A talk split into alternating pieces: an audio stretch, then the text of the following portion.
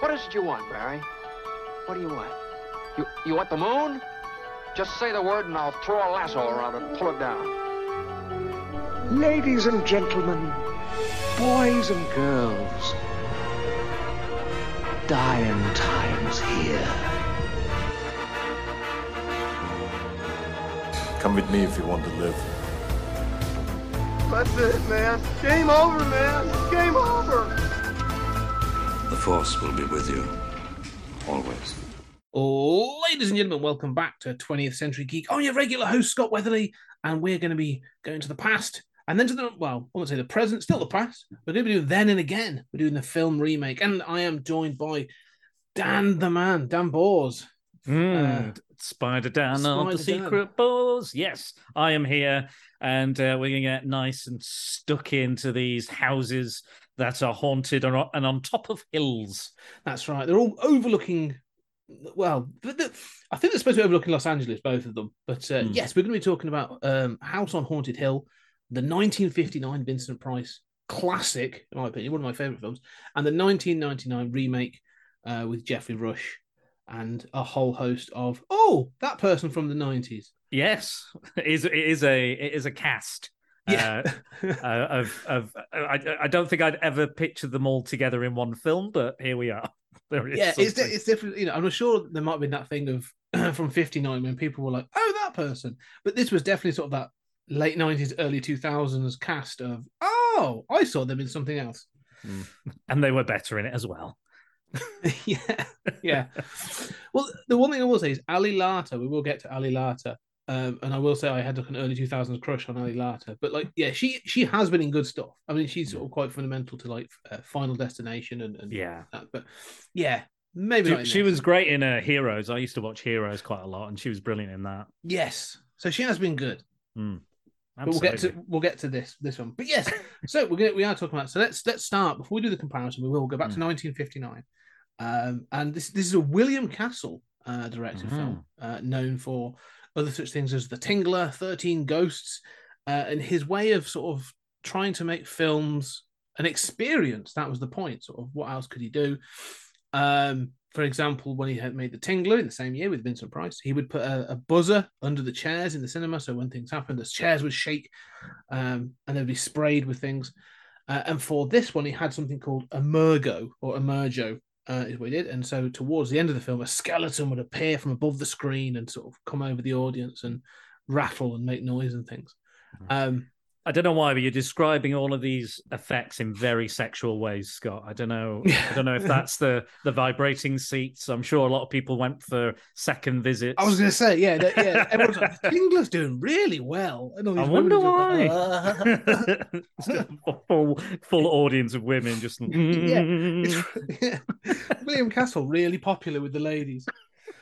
1950s housewives just seem to be, you know, coming out of themselves. Um, but oh, yes, dear. this is this sort of film. So it was. It was. Um, this stars. I'll quickly go through the list. It, it features obviously Vincent Price as Frederick Loren, Carol Ohmart as Annabelle Loren, Richard Long, uh, Carolyn Craig, Elisha Cook, and Julie Mitchum as the guests that are um, invited to join uh, Vincent Price and his wife. Is sort of it's yeah, yeah, uh, in their tumultuous relationship.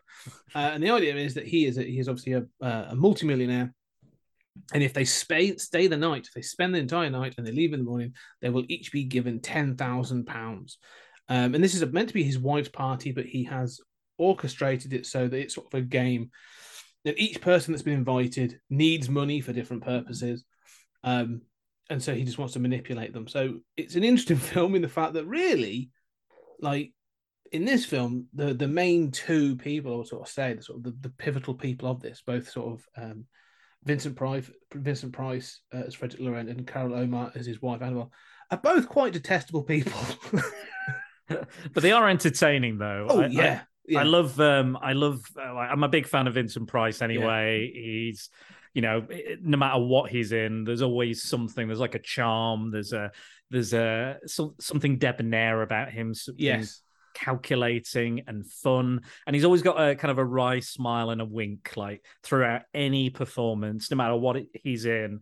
There's always an element of fun that you Yes. can have. Yeah, and he's totally. he's having he's having a blast here, and he's he's he's kind of a bit cool and collected in this one. Actually, I quite I quite like it. It's a little bit different from from a lot of his performances. Yeah, it's a little bit more subdued than sort of, especially sort of you know coming in the next year. He would start his, um and we will get some of this, but his his sort of Poe cycle that he did with with Roger Corman, and then he went on in the seventies to do sort of some of the camp, sort of like you know the horror became more camp, but he's definitely more sort of subdued in this.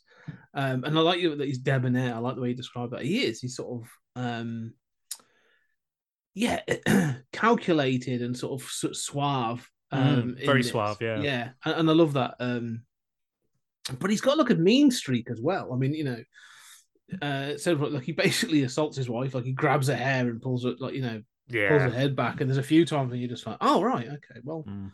you know, it's it's really interesting because it's kind of like you know like um t- two people and you have another person's like the third wheel or the fifth Yeah. wheel or what have you and uh it's almost like he's like oh no i want seven wheels i want, Yeah. I want eight Yeah. wheels let's bring all these people into our problem into our marital affair and it's all it's a lot of kind of conniving and and baiting and you know wordplay and stuff there's uh, there's a lot of intelligence between those two characters as Mm. well and I love the dynamic. I think I think they're the, my two favorite performances in this. oh yeah, Um, yeah, The the because they I think like there's a couple of characters in this which, I mean I mean I'll be honest. Does, does I can't even remember if the old lady who's invited. I can't I can't remember her name.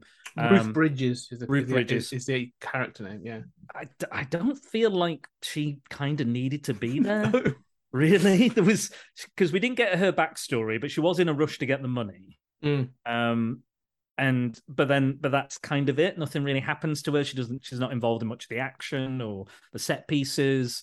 So it's kind of like I'm sure they forget she's even in this film for like a, about a th- like. There's a portion in the second act like where the other characters keep turning up, and she's just in the background, and you're like, whoever wrote this script completely forgot that she was in this film for a large portion, and then at the end of it, she's got several lines, and they were like, oh shit, I better put Ruth down, like give her some lines or something. oh shit, there were more people in this. Yeah, Um, yeah. fuck. Uh, but yeah, I just you know she was fine like in the role, but I just needed either a bit more context to why she was there Mm. and and why she needed that money. And I, I think uh, one of the problems with this film is I think it's just a little bit too short. Yes. It's only an hour and like fifteen, maybe Yes. hour and Yeah. thirteen, yeah. something Hour like and that. Fifteen minutes. Yeah. So I do I do think we could have had just a touch more kind of character stuff and and again I, I wanted to see a bit more of the greed aspect. I think the premise is great. I think the idea, Mm. the premise, whether you include ghosts or not, it's still interesting. Um Well, it's almost Uh, like an Agatha Christie story, isn't it? It's it's like one step away. It's a step between like an Agatha Christie story and a haunted house film. Like that's Yes. what it is. well I was going to say uh, William Castle was doing noir films. Mm. Like that's his that was his like bread and butter. Um and he got really bored and really jaded of it. And it was just like it's the same old same old shit. And that's when he started doing these films. And he was like I'm Mm. going to I'm to do something shake shake it up. I'm going to you know do things live in the theater while the film's playing. And you know I'll introduce it. I'll do this. I'll do that. And you know and actually this this film was such a success that Alfred Hitchcock said oh there's an audience for horror Yeah. maybe I'll maybe I'll make a little film called Psycho. Yeah. We'll see, we'll see how that does. And there you go. And that's you know that gave birth to various imitators. Arguably, you could say it gave birth to the slasher genre. I was as going to well. say, yeah, yeah. Yeah, like you know, uh, and we discussed that on my podcast, me and Dennis. Like, what is the original slasher film? And Psycho is definitely in the discussion. Mm. Um, but but there you go, and and that that kind of makes sense with the idea that he's you know there's there's all this kind of again she's a the wife is a very much a femme fatale type. Yes. Um, so we see a lot of that and her play, and obviously she's playing away. Spoilers for the film, but Mm. she's playing away with another person. Uh, so there's a lot of those kind of noirish dynamics going on, um, which I which I think adds to a lot of the the kind of drama and the suspense um, of of the film itself. But yeah, I could have just done with a bit more character stuff. No, I agree. I think you know that that um, yeah, those sort of character interactions and a little bit of maybe even sort of like you know manipulation or, or Machiavellianness between the Mm. characters, sort of like you know, Yeah, would have been quite interesting. Um, because if anything, the, the as you say, Vincent Price and and um, Carol Ohmart, they're sort of they are the pivotal parts of the film. But they're clearly having the most fun. Hmm. You know, they're the, the characters have got like, oh, we can do all this stuff, and it's great. I mean, Carol Ohmart, like I said, don't worry about spoilers. Like the point of this is we're Yeah. having a talk up. So this is a this is what like a seventy year old film. So I think we can Yeah, sort of- true. true. and it's it's it's widely available on YouTube. It's not. It's in the public domain. Yeah. Anybody can see it. yeah. So go watch it. It's good. Yeah. but like when Carol Ohmart sort of like you know has to gets to fake a death and and um do all that sort of stuff. And when she comes back, and I'm just like, oh, she's she's loving doing this. Like it's Mm. clearly like a barrel of laughs. Um, and so it is. It's, it's clear there's a, there is like you said about the, there's a um a sparkle in the eye, like a twinkle in the eye, but with you know with those that are making this that like this is supposed to be. This is supposed to be fun. Like, it, although they're, they're they're leaning into horror, and it's more of a thriller than than a real true horror Yeah. Yeah. I'd say so. um, but it's definitely sort of leaning into that fun because there's bits that like make like no sense as well, but I Yeah. kind of love um because you used it before, like you know, is the house haunted or not? Mm. Um, and you know that is a that is a part of it. I mean, you know, um, you, there's a character um Watson uh, Pritchard um, Mm. who I kind of love. I love this character. Like he's this sort of just sort of like almost like Weasley little guy who owns the house, and it's from him that uh, uh, Vincent Price has rented for the evening for, to do this this thing. And he's like seven people have been killed in this house, and he sort of lists off all these things. And basically, he's like, if you would, you know, when you've done like um. If you've been to a theme park, if you've been to like a, one of these things for like a Halloween horror night, like he's the kind of person that all of a sudden just pops out and sort of like you know he says, "Well, they killed them, but they never found their heads," and then he disappears again, and you're like, "What? Who was that?" You know, I, I, I like to call these uh, characters the the crazy Ralph, you know, from Friday the Yeah, Thirteenth. exactly what it is. Yeah, Like, it's "You're a death doomed." curse. Yeah. it's a death curse. um, you know, and there's always like it's always this warning and stuff, and things will happen. And this is the this this character, his character is the only one that returns. Well, minus the the couple. Yes. Uh, in the in the next one as well in the Mm. in the 1999 one, which I think was a good shout. I think you do need some kind of character like that. He's, yeah, he's the doomsayer, isn't he? Sort of thing. He's the exposition piece as well. Like he's the reason. that- absolutely. he's the reason everyone thinks the house is haunted, and I kind of like that though. That he is that sort of thing of like it was. I think it's his brother and his wife, or I can't really. I think that was who Mm. were killed, and there's others. Um, and it's almost like the go- the ghost story becomes like there's two films going on at one point. At war with each other. Yeah, slightly. Um, because there is the sort of the thriller about the sort of the warring, you know, like War of the Roses kind of sort of Michael Mm. Douglas and and um what's it? Auntie, no, Uh, Auntie Kathleen Turner. Kathleen Turner. yeah. Um, that kind of thing, you know, of that war, warring. And then there is actually this thing of these people staying in a house that may or may not be haunted. Um, and they sort of just seem to happen at the same time. like when they have a tour of the house, there's a big blood stain on the ceiling. And you know, and he's like, "Oh, don't, don't." Um, this is what happens to Ruth Bridges. Like the only thing himself, he sa- and he says to her, "Oh, don't stand stand under it," and she gets blood on her hand. And you're like, "Oh, that is kind of weird and supernatural, or you know, that is kind of odd." And it happens again later, and you're like, oh, "Okay, that's that's kind of cool." And then Mm. there are things that disappear and reappear. And Then you have sort of um, the the what are they called? Like the caretakers of the house as well, the old couple Oh yeah.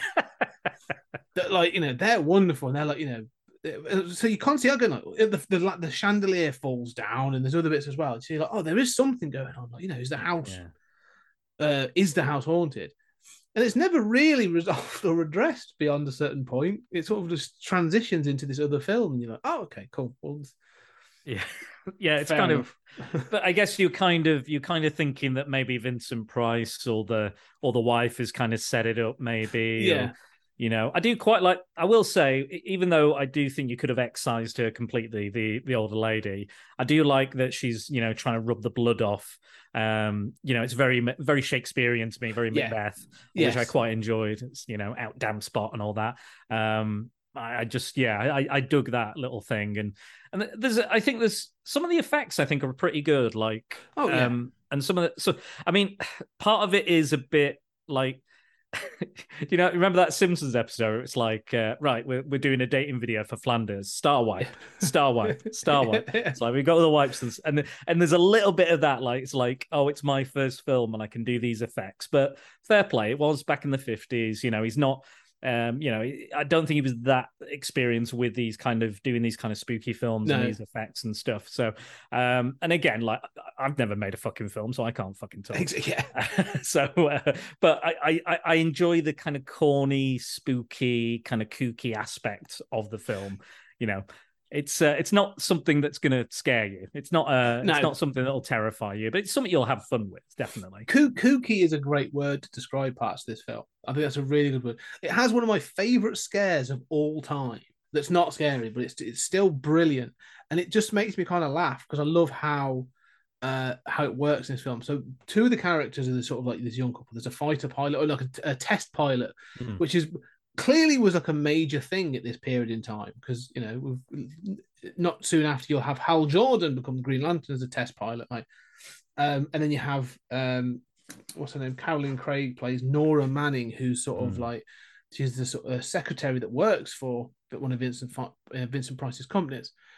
and they're sort of looking around for this thing because you know they're sort of searching around and she, they go down to the wine cellar and they've got all the rooms and there's all this stuff in the wine cellar and they've you know um i'm trying to think of all the lead up to it. basically she's in a room on her own and uh the the guy's gone off and all of a sudden out of nowhere like she's seen a ghost like she's seen something this crone appear out of the dark and then go back again and then they've gone back down and all of a sudden like one point she turns and there's just an old woman leering at her like just going "Eh!" and uh, it's like brilliant yeah and it's sort of like she's blind but she's sort of like snuck up on this young woman It's like and it's it's oh, it's it's just one of my favorite things like i could watch it as a gif like, over and over and over again it's just I- it's just wonderful I, I I agree. I think it's hilarious and brilliant and bizarre and weird.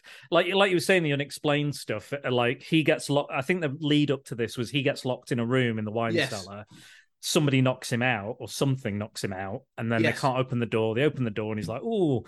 And then they and then they come back down after he's he's all patched up by the doctor, and they're checking for for any openings Hmm. or secret passageways, which they don't discover. But again, they discover Well, that. they sort of do because they're both Yeah. knocking it oh that sounds Yeah. right oh that sounds weird Yeah. oh that's so they basically go oh there's something hollow there Mm. and again it never gets picked up again No, exactly. Gone. Yeah But then, but then we we we're in the other room while she he's like, I'm going to knock on this side, you're going to knock on that side, Mm. and then she just and then she's at oh, she's been in that room for some time. They were both in that room. They didn't see this woman, and then all of a sudden she glides yeah across Yeah. and and scares that like she's got all this horrible stuff on her face. Her eyes are uh, are white, she's entirely to white. blind isn't she Yeah. yeah so so she's got these and she's got these old old freaky hands and, she- and she's and she's literally making a face where like why would a blind woman not knowing anybody is there make that face and put those hands up like a, a witch like what for what reason and then she glides it's not a walk it's a glide It- and Oh, no, even yeah. Nora says she floated out of here, and Yeah. he's like, he's like, I just came out the other door. I would have seen her. So again, that's unexplained as well. Yeah. Like, it's a, it's a lot of kind of, yeah. There's a lot of like happenstance and and uh, yeah, just it, a, a lot of stuff. Just you, you, they don't. It's not like one of these things where it's like you know, you're. It's a Scooby Doo where they reveal it and they reveal how it works. yeah yeah It's basically just like, ah, these things occurred. move on yeah well there's, there's there's one trick at the end of it like because obviously the whole thing sort of pins at the end is the idea is they're trying to um scare people enough um uh, you know that's the, one of the points is sort of like you know vincent price is doing this one thing but his wife um annabelle is doing this other thing of sort of like trying to scare people enough into being in certain places so that she can kill her husband because she is with the the psychiatrist Hmm. but there's one point where like she you have the her floating outside of the window and the rope comes in God, and, yeah. and twists around Nora's legs and stuff. And I'm going like, and I'm even I'm going, like, is that is that a setup? Is that unexplained? Like, I don't see how that works. Like, it clearly works because it's a special effect, but Yeah. there's part of me going, like, I don't understand. Like, what is this in the film? Like, it, it's but I don't care because it's still kind of fun.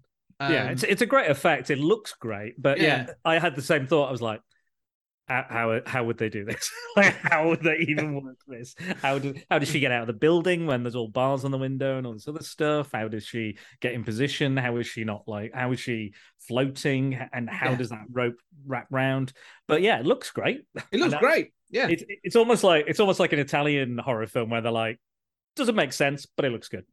Oh no, hundred percent. That's what this is about. I mean, Yeah. this is about sort of like giving people the creeps and sort of you know um, jump scares and stuff. Like that's clearly the point. So Mm. with the plot almost comes like there's a plot, and then but then like making that have any continuity or sense is so secondary. Because if you were to ask, I'm sure if you were to sort of talk to William Castle about this, like you know, even in the day, like you'd be the, you'd be pulling the, you know, we were pulling these plot holes, and Mm. it'd be like, "What's your problem?" like that's not the point. Like, did you enjoy it? Oh yeah, I love the film. Right, shut up then. I don't see what your problem is. Like you know that that's clearly sort of it's more of a sort of a Hmm. ride, isn't it? Like they're there to give you sort of scares. Um, Yeah, I guess it's like a, it's almost like a, a, a scare maze, like there is now, like all the kind Yeah. of scare attractions and stuff. It is, it's live, it's in person, it's in your face, and and I guess it's that bridge as well between live theatre and and film as well. They were trying Yeah. to, it's almost like they're trying to bridge the two together. So you know, I appreciate that. I appreciate good special effects. So Mm. I, I mean, and you know, back in the day, before you know, we're we're spoilt now with all the special effects and stuff, but back in the day, it must have been quite impressive to see. I mean, people jumped out of the way of that train, didn't they, when the when they first showed a train coming towards Yes. the cinema screen? So it must have been a maybe almost a similar impact as well. Oh, I'm sure this has sort of like this certain one that you know, old woman creeping up on someone. I'm sure there's people that were like, oh, and their popcorn went up. And Oh yeah, all that kind of definitely. stuff. I mean, the thing is, Definitely. like you say, we aren't watching this film. It is sort of well, it's 1960, so is it 60 years old? This film, Mm. and you know, audiences and, and viewers, bit- you know, we're more sophisticated. We're now, like you say, we're spoiled for special effects. There's just like the, but like you say, there's a real charm. There's still a charm to this film. Hmm. Um, even the opening of this film, I can't. There's certain things I can't get past. The opening of this film, when you have sort of like um, Watson Pritchard's head float up, you know, he's got that sort of like looks like Holly from Red Dwarf yeah. and he, he comes up and he gives sort of like that, that backstory of the house and all sorts of stuff. And then Vincent Price's head sort of comes up and um gives his sort of backstory as to why he's invited these people. You know, it's sort of and it's sort of like, you know, may- there'll be there'll be drinks and there'll be food and fun and maybe a little murder. And you have that sort of thing. It's all sort of very like you know, Mm. charming, debonair. like a wry, it's got a wry sense of humor about it as well. Yeah, it has. It, it doesn't take Yeah. itself too serious. But those headphones, all I could picture, and I'm sure it was in Father Ted, was like um Dougal's head sort of coming up and like, you know, but looking confused and then sort of like just disappearing off. Like I don't know what this is about. And it just feels like there's a silliness to it now that I'm like, someone this has been parodied so often now that like Yeah. the parody has almost become like the norm. Mm. Um, and so yeah, but it still works for me. This film still works for me. Where Yeah. I'm sort of like, it's it's, and I think you, you have to embrace the camp of it all. I think. Yeah. yes, it's very it is very campy it's very like we said kooky and weird and but as as long as you're in as long as you're all open to that experience and that ride Mm. and, and and even before the floating heads come up we still we have that kind of almost that um soundscape almost where it's Mm. just the and all the ghosty noises and chains and everything and and like that that was i think that as well was quite influential because i think there was loads of records that came after this where it was like yes, soundscapes, and- spooky yeah, yeah. spooky sounds and things so so uh, and you know that's probably where we get most of these sound effects from nowadays that people use on stuff it's probably those records and things that we still use um Well, but- probably actually, yeah. But Yeah. It, it, it- it's an interesting point to make about you know how old this film, what you what you got to be on board for the ride, Hmm. because as well, this sort of like we say, it's 1959. This film came out, and um, it's it's sort of like pre what you people people consider sort of like that mid 60s to be sort of the birth of like modern cinema. Um, so this is you know this is pre that this is pre Hmm. sort of like modern cinema. It's like you know, and it is definitely of a different era. Like you watch this and you go like, oh okay, this is this still has that sort of feel of those. You know, you could watch a film from like the pretty much from like the late 30s through to the late 50s, and there's still that sort of there's a style there that sort of is, is, is maintained, and it still very much has that um, going on. Um, but I'm I'm kind of liking that. I kind of dig all that kind of stuff. It's it's sort of it's there's a fun to it that I really enjoy. Yeah. Um, but it feels like the he's like William Castle is is going into the experimental a little bit, like we were talking about. Oh yeah, I think he's definitely. It's not like, and I think that's why he was so bored, probably doing Hmm. these noir films back to back, and you know the same bloody story over and over again. You know, I love a good noir story, but you know if you make enough of them, you're gonna get or see enough of them, you're gonna get bored. So, so I think there are those like we have those elements, but he's going. But what about ooh, spooky? You Yeah. know? And it's it's almost like a mash of the of the two, almost like kind of. I don't, think it's as as synergetic as that, if that's even a word. Uh, but um, the it, it it's uh, like some of it really works and some of it doesn't really work. Yeah. I think, but like on the whole, it's still like it's it's it, it's short. That's Yeah. that's immersive, mercifully short. Even if you hated it, it's over before you even know it. Yeah. I think I think the ending is a bit too sudden, probably. But I think I think a lot of older films have that. They're like, that's the end of the story. Bam. Uh, you know, that's, they're still trapped in the house at the end of the film. yeah. Not dawn yet. We- For all we know, they might have killed him, or that Yeah, he might have killed no them. yeah, we will talk about the end in a second because I, I have that same thing. But you are right. I mean, th- th- what, what I'd like to say is about William Castle. You are very right in the sense that there's clearly this feeling of um, he knew it was almost coming to the end of an era, and he's experimenting and looking for what film will be next. Because there was like this is the era of like 3D and all these other gimmicks as well, isn't it? So they were looking to see what cinema could be, and it just so happened that they were in the next sort of five years. They were like, oh, it's going to be gritty and really weird, and you go, oh, cool, we're going to make films like you know Rosemary's Baby or sort of Mm. like you know, and eventually like horror films are going to become like The Exorcist, and people are like you know, um, so yeah, so it does definitely feel like that sort of like thing with the experimentation. Let's talk about the ending though, because the, the Hmm. film does resolve like um, so the idea is again that they want to kill. Oh, well, this is the thing. So uh, Carol O'Mara is looking to wind people up enough so they've got been given guns arbitrarily as well. The party favors. the party favors, and I do like the scene because they're in little, little coffins, Hmm. which is ace, and like so because like Vincent Price's characters clearly had them made, which is brilliant. Um, and but he's handed out guns to everyone, and so yeah, at one point, sort of like Nora Manning is scared. Uh, she he, he sort of makes a jump and she shoots him, and then runs off. Like, oh god, I've killed someone.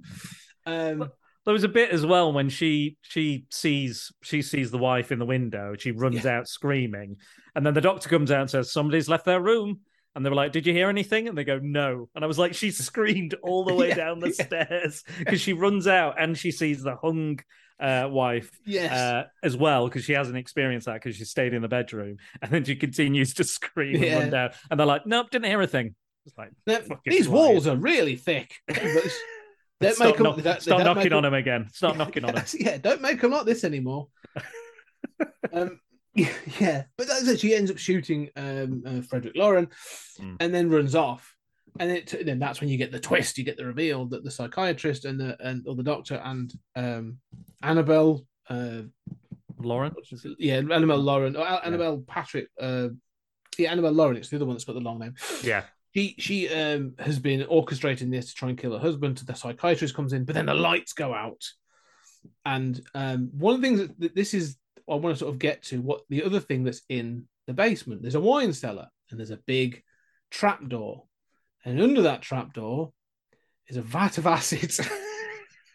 this is a Bond villain kind of level housing. That's this amazing because at one point this this vat was supposed to be filled with wine. It was going to be like a a, a, wine distillery. They were doing something with it, but he decided to kill his wife. Uh, what a, a past resident killed his wife by throwing her in, but he was his comeuppance came because this acid only dissolves hair and flesh and not bone.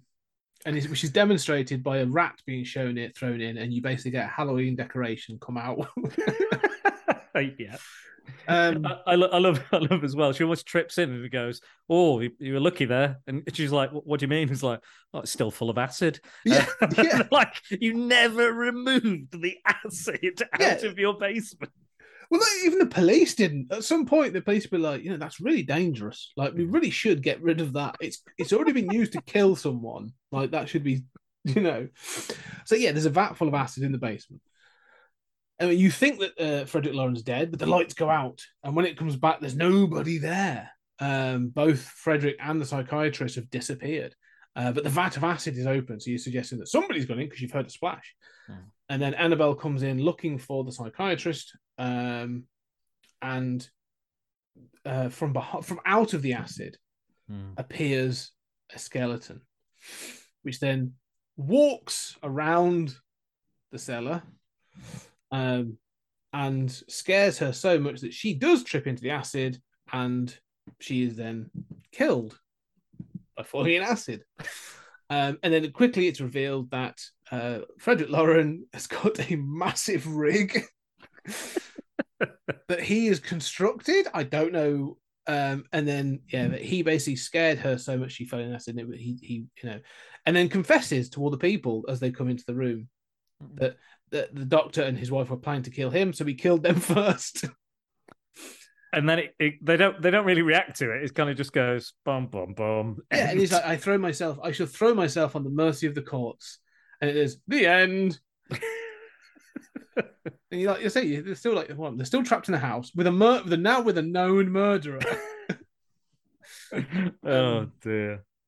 So yeah, but the, the one thing I'm sort of confused about is, and I'm, I want to just, I'm gonna, I know, you know, this film doesn't warrant being picked apart because it's just too easy. But did he know that this? Did he understand the whole plan? All right. Or is that skeleton actually the doctor's skeleton that he's then sort of like whipped out and like added onto some rig? I don't know. Yeah, it's it's it's one of those where you're like, how like it's like Batman. How much prep time does he have to Yeah, yeah. to to do all this shit and to make sure and like and how how are they doing? How is that? How are they doing their own thing? The wife and the doctor, and then Frederick Loren is doing his thing Yeah. without anybody else noticing or knocking on or like or affecting one or the other. Um, yeah, it's it's uh, it's ludicrous, but it is fun. Oh, it say is. that. Yeah, it's a it's a fantastically fun ending. I mean, the skeleton looks really sort of you know rickety as it goes around. yeah. I mean, I mean, it's just one of those in a bloody science classroom. It isn't It? It's yeah, it's a- literally just that. yeah, it is. It's just totally just that, which is you know still makes it really fun, and I kind of like. It. What I like is I'm not especially. I- I'm supposed to assume um it's she. I think she's supposed to assume it's uh, her husband's skeleton. Right. Yeah, because he, I think he says his vo- there's a voice. It's his voice that comes over. like, He's of like, you killed me, and I've come back for revenge. Mm. But one of the things again, and this is the final thing I'll pick on it, like um Vincent Price is six foot five inches tall. A big guy. That skeleton's shorter than her. so at one point, I, I would be a bit like, "Huh, that's uh, the acid shrank all the bones."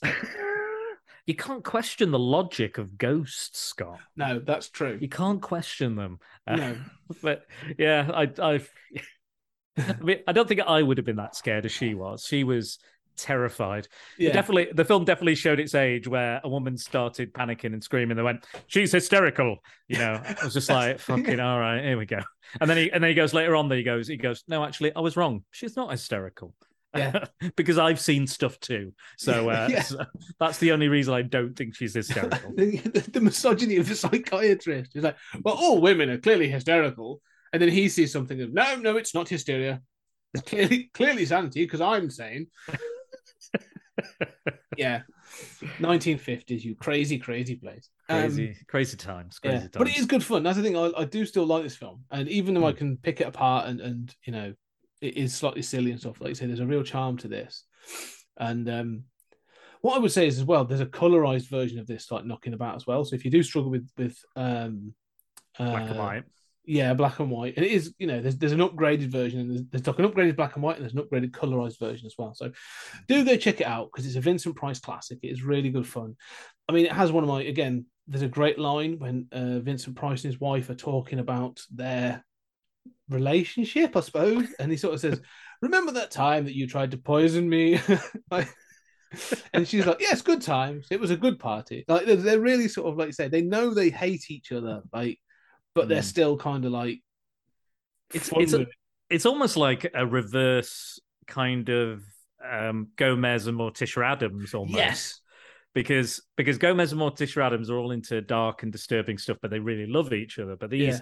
these people are like putting on the kind of face of normality, but inside and and their feelings are that they fucking hate each other. So yeah, it's a it's it's fascinating. I, I would love to have just seen a lot more scenes of them together, Yeah. having that banter. Um, I think that would have been great. Um, but They've yeah, got real. They have got real chemistry. Like they really absolutely, well yeah. yeah, yeah, yeah, I, th- I think they really bounce off each other, and there's you know something a little bit sexy about it as well. There's a little bit of I don't know what it is. Oh, I can imagine that when Yeah. they first met, like time that the bedroom fun was probably like dynamite. You know, that was it, uh, and it's just it's just worn off. Like you know, that's the problem.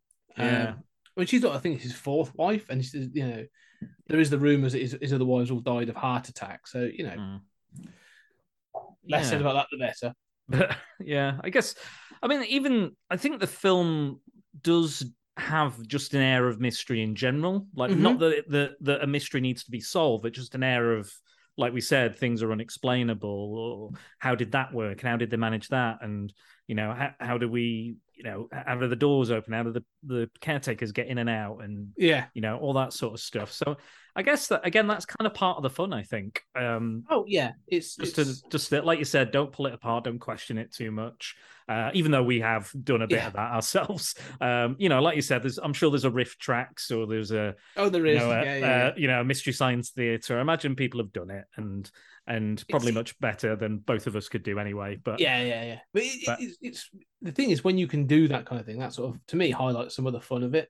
Hmm. Um, Yeah, I mean, I, I I often just make fun of stuff that I love anyway. That, that's Yeah. that's kind of that's kind of the charm of it. Like you know, I'll bring Andy on and we'll watch the Ewoks, and even though they're both terribly shit films, I'll still I'll still kind of enjoy them on some level, and there'll be some enjoyment in that.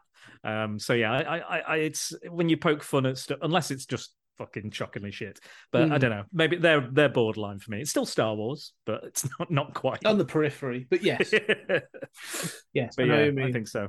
But yeah, but anyway, so this anyway, so that's that's the 1959 version, and and um, you know, it was put away as was you know as was 13 Ghosts and others and, and things, and then like basically for sort of uh 40 years later, some studios thought those film needs to be remade, and they did. They remade. There was like a spate. This was the, the spate of like the horror remake sort of. you know, They were started. called, I think they were called Dark Castle Entertainment. I Yes. it was, and I think it was Joel Silver, Robert Zemeckis, and a few other people. And they Yeah. were like, "Yeah, we'll we'll we'll remake all of his all of William Castle's films, Films. and uh, we'll do a new spin on them." Um, and I think quite quickly they they did two films, and they were like, "Right, we need to do some original shit." Yeah, these were like, aren't "Oh." quite working. yeah, they did 13 Ghosts and um, House on Haunted Hill. Now, actually, what I will say is, and I know we're going to tear this one a, new one as well, Hmm.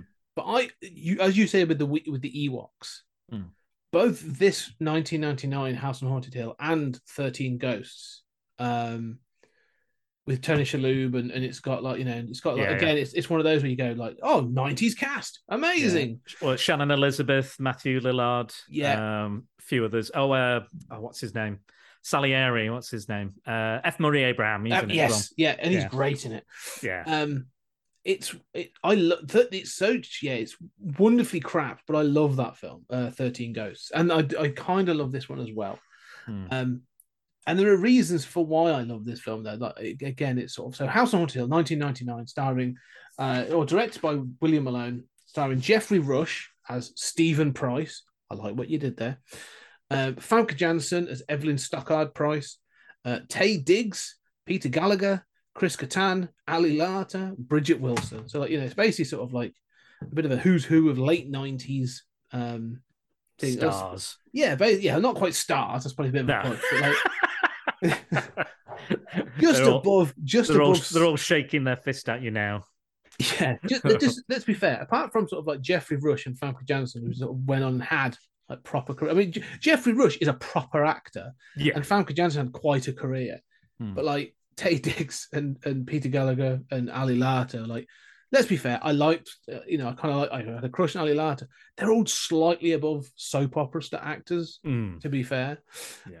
Um, I recently watched um, Equilibrium, uh, another oh yeah. another sort of early 2000s blinder.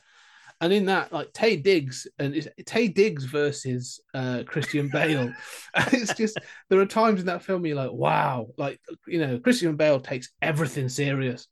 Um, and Taye Diggs is trying to compete with him, and it's just hilarious to watch. So that'd be something that I've got to do at one point. Um, oh man, I, lo- I love that film. It's great. So it is, cool. yeah. Any Yeah. film that can make up Gun Kata deserves an Oscar, as far as I'm concerned.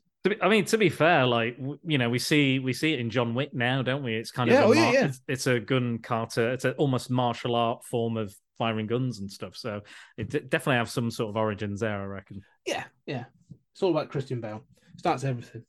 Um, but this film, this this film is basically a similar thing. Uh, however, they really lean into the ghosts in this one. Um, Geoffrey Rush's Stephen Price uh, is a theme park and sort of a, a entertainment um, millionaire.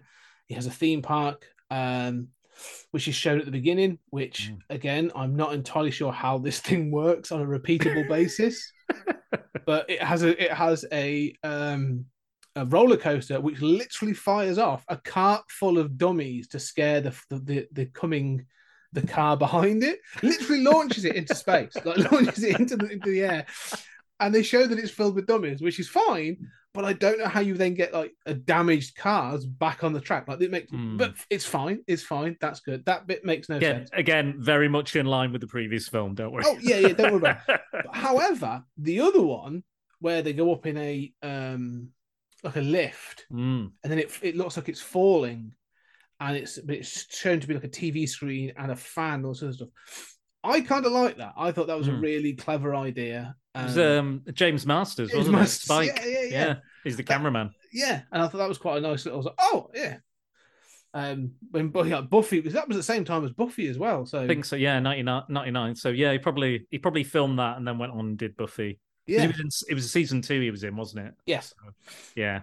That yeah, that makes sense. Yeah. So um so yes, yeah, this, but then then he basically he's right a similar thing. He and his wife do not get on. Um and so he's decided he's going to have uh, she's given a, a list for a party. He's going to just do a reduced list for his own entertainment, but then the ghosts um it- it's, well, it's it's basically the ghosts create their own- Internet ghosts. internet ghosts again in the 90s computers bad um, internet bad. Um, the ghosts go onto the internet, get into his computer, and they rewrite their own list. And then the people that they write turn up to the house, um, the house on Haunted Hill, and it includes obviously Chris Kattan, who is the who is again Watson Pritchett, and he is the caretaker of this house. And it's uh, they've extended the history of this house. So he used to live there as a kid. Um, however, this house, which is one, the architecture, where if this place, were- it looks amazing. It's a fantastic design, but it's a house on top of an abandoned hospital on top of a grave. Sounds great.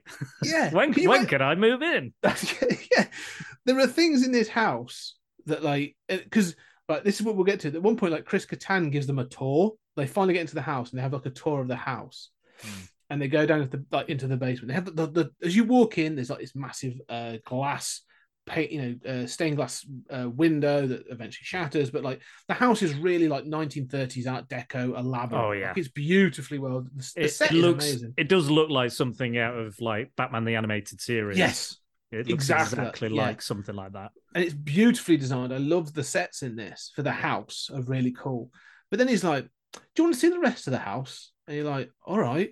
And they literally go down a, like a five a flight of stairs that's five steps.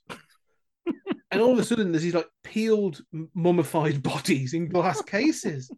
And he's like, "Yeah, we had these in the basement when I was a kid." And just like, "Sorry, what?" oh yeah, this is the entrance to where it was a psychiatric hospital, and they did terrible experiments on people. You go, oh right.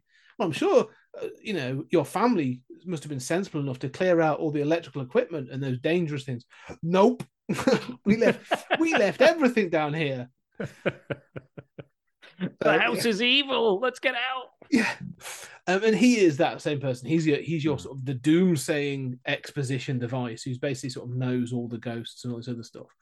Um, and so yeah, you go around and you find out that there was they committed. So there was a doctor uh, played by the wonderful Jeffrey Combs. Oh yes, my favorite. What. Massive, massively underused and in this film. Yeah, I was like, I was just like, just have him like, I don't know, like show a video of him, or you know, have him appear as the ghost, make him the the the main ghost at the end, or Yeah. like a, ver- a version of that. I was like, why are you why are you wasting him? He's he's quality, and every time he turned up, it like it put a smile on my face. because like, he's even even in this minor, minor, minor role, he's still absolutely smashing it.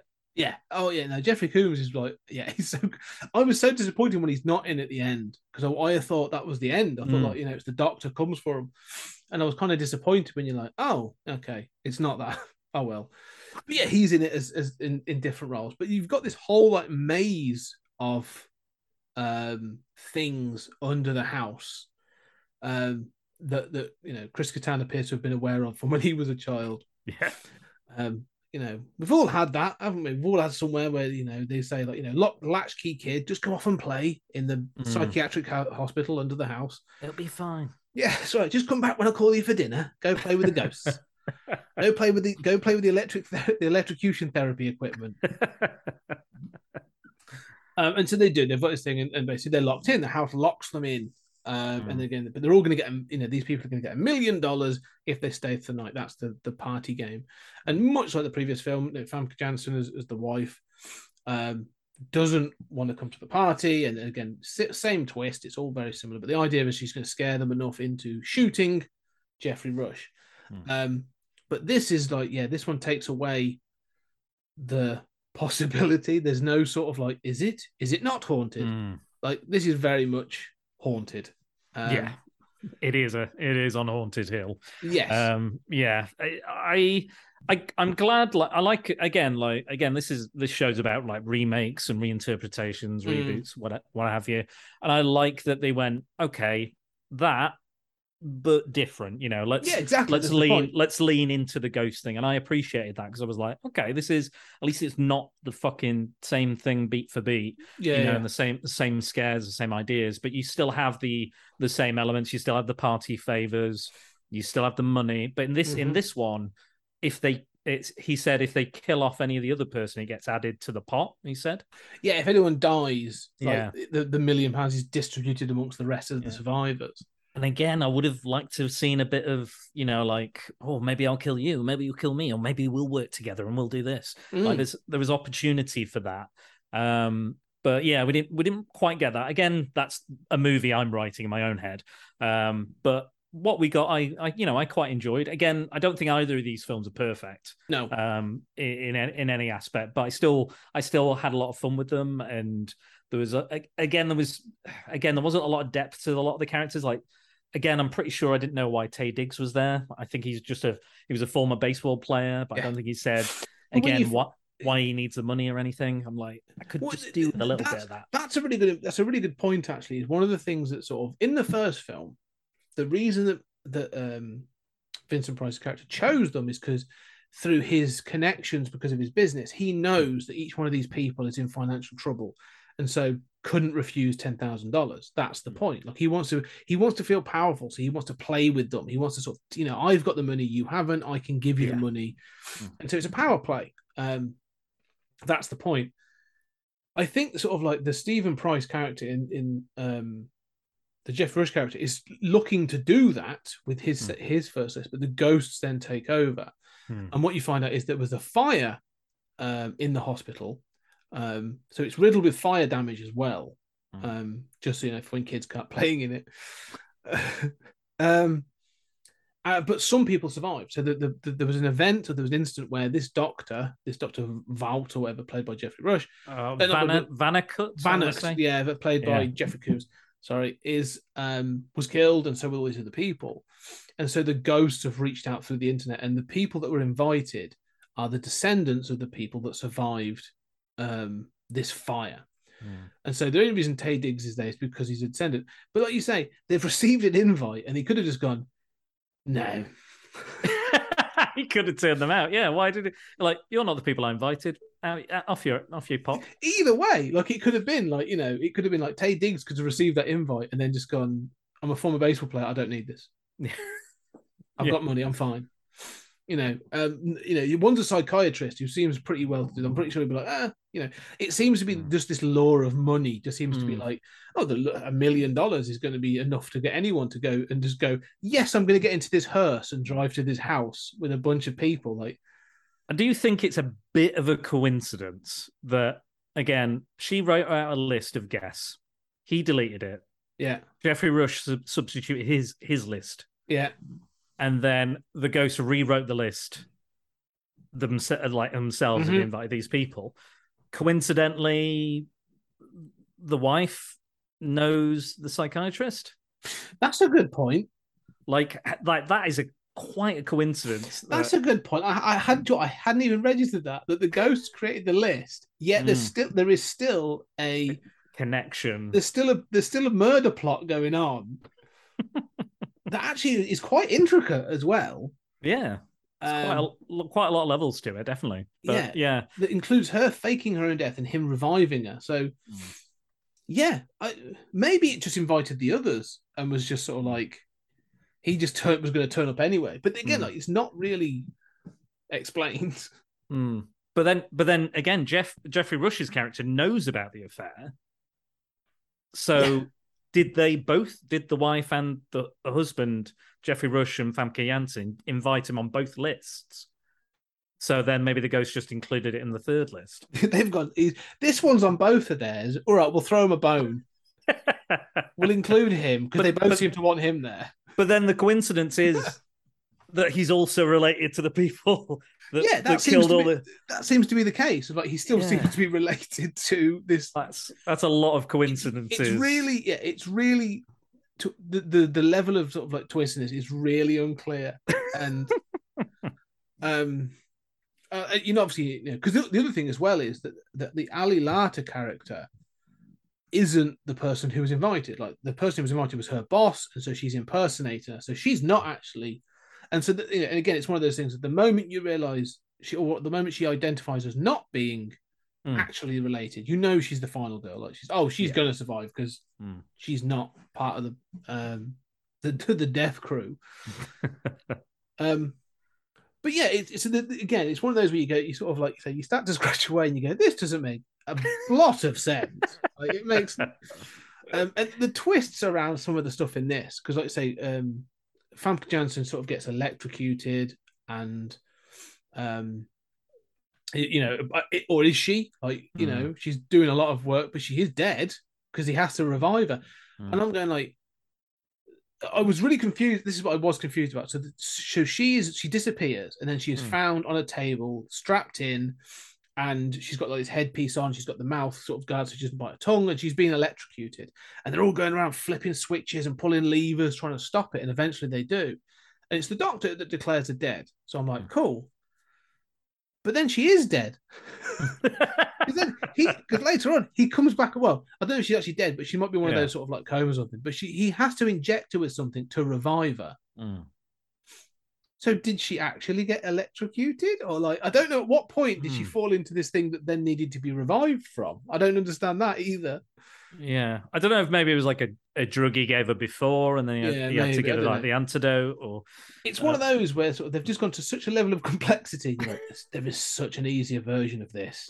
Like, just yeah, I don't, I, I don't know, I don't know. Um, yeah, it, it was a bit weird as well because she was technically dead, and he was he was groping her quite a bit when she was dead. And I was like, oh, what is he? What, what? I was like, what age rating is this? Because he's he's going he's going quite far south with his hand. Um, I was like. Um, and then it, and then she wakes up and she's like, uh, "I haven't been molested. I love you." Uh, well, not only that, like he injects her in the thigh with this whatever it is, and then Mm. like say, she wakes up, and not only is she sort of like you know, oh, you weren't molesting me. It- It's not like you know, oh, I haven't been dead for half an hour. Yeah, I haven't got burns or internal damage or anything. Uh, I'm totally fine. Yeah. Yeah. So yeah, it does. It, then it turns out you know she's clearly a psychopath as well because then she kills the doctor and chops his head off, and it all goes a bit like I'm like I have no idea. Like Hmm. again, I'm a bit like it sort of fo- starts to fold in on itself towards the end, where I'm just like you know this is giving me twist after twist after twist or reveal after reveal, and it's sort of like yeah, you didn't need all this. Like the ghosts were enough. Mm. Yeah, I, yeah. There's, there's, there's, there was a lot of kind of opportunity, I think, for again, like I, I did enjoy seeing more of the the dynamic between um the Price character and the wife. Um, we see a lot more of that, and it's a lot more like, Yeah, you know, it's a it's a bit like kind of a bit more violence, a bit more visible. It's a bit more, um, you know, it's it's a bit more in your face yes, uh, than the kind of subtlety of the of the previous film. But it, again, it, at least it's different. You know, it's Mm. not the same. So I, I appreciate that. Um, and, and apparently, like Geoffrey Rush wanted to dress, so he didn't dress as Vincent Price. He he he dressed as John Waters. yes, Um, so but then because they they were like, oh, we quite like that look, so we'll just we'll just say it's a bit more pricey than than Yeah. John Waters. Um, but yeah, it's it's. I, I, I again, there was another character I didn't think we needed was the was um Sonya Blade for a Mortal Kombat yes. With just walking around with a with a Camera. camcorder, and I was like, wow, that is nineties. That camcorder. It's not even one of those foldable ones. It's just like a big It's block. massive. Yeah. huge. Like you need a, a decent sized bag for that thing. It, Well, it, it almost. What does it remind me of? Oh, I'll tell you what it reminds me of. Do you remember Goosebumps? Remember the TV show Yes. Goosebumps? Yeah, yeah, Do, yeah. you- do you remember the say cheese and die camera? Yeah. That just that massive spacey version. I have no idea why they chose to do that with it as well. Like when I read the book, it was like, oh, it's just a regular camera. But then when I get into that, they're like, it's a fucking toaster. That's what it looks like. Look at this. Takes both hands to carry this around. or whatever whatever noise it made. But yeah, it reminded it reminded me a bit of that. It was like it's just it's just really really dates it. Unfortunately, Oh yeah. Well, Um, yeah, and she gets a you know, this is where um people's reactions in this film are, are, are a bit weird as well.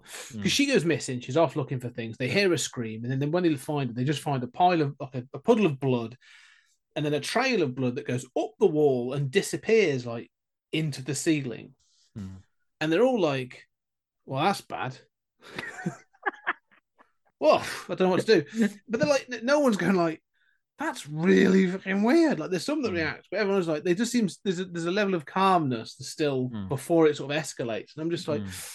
yeah, you, I know you're trying to maintain um, the tension to to ratchet it up, Mm. but like, I think you've gone too far already. yeah. Um, Also, they kind of all of a sudden they kind of like the the whole money thing gets thrown out the window almost immediately as well. Like the whole competition thing. Um, like they, they've set up the rules. They've said this. You do that. You do this.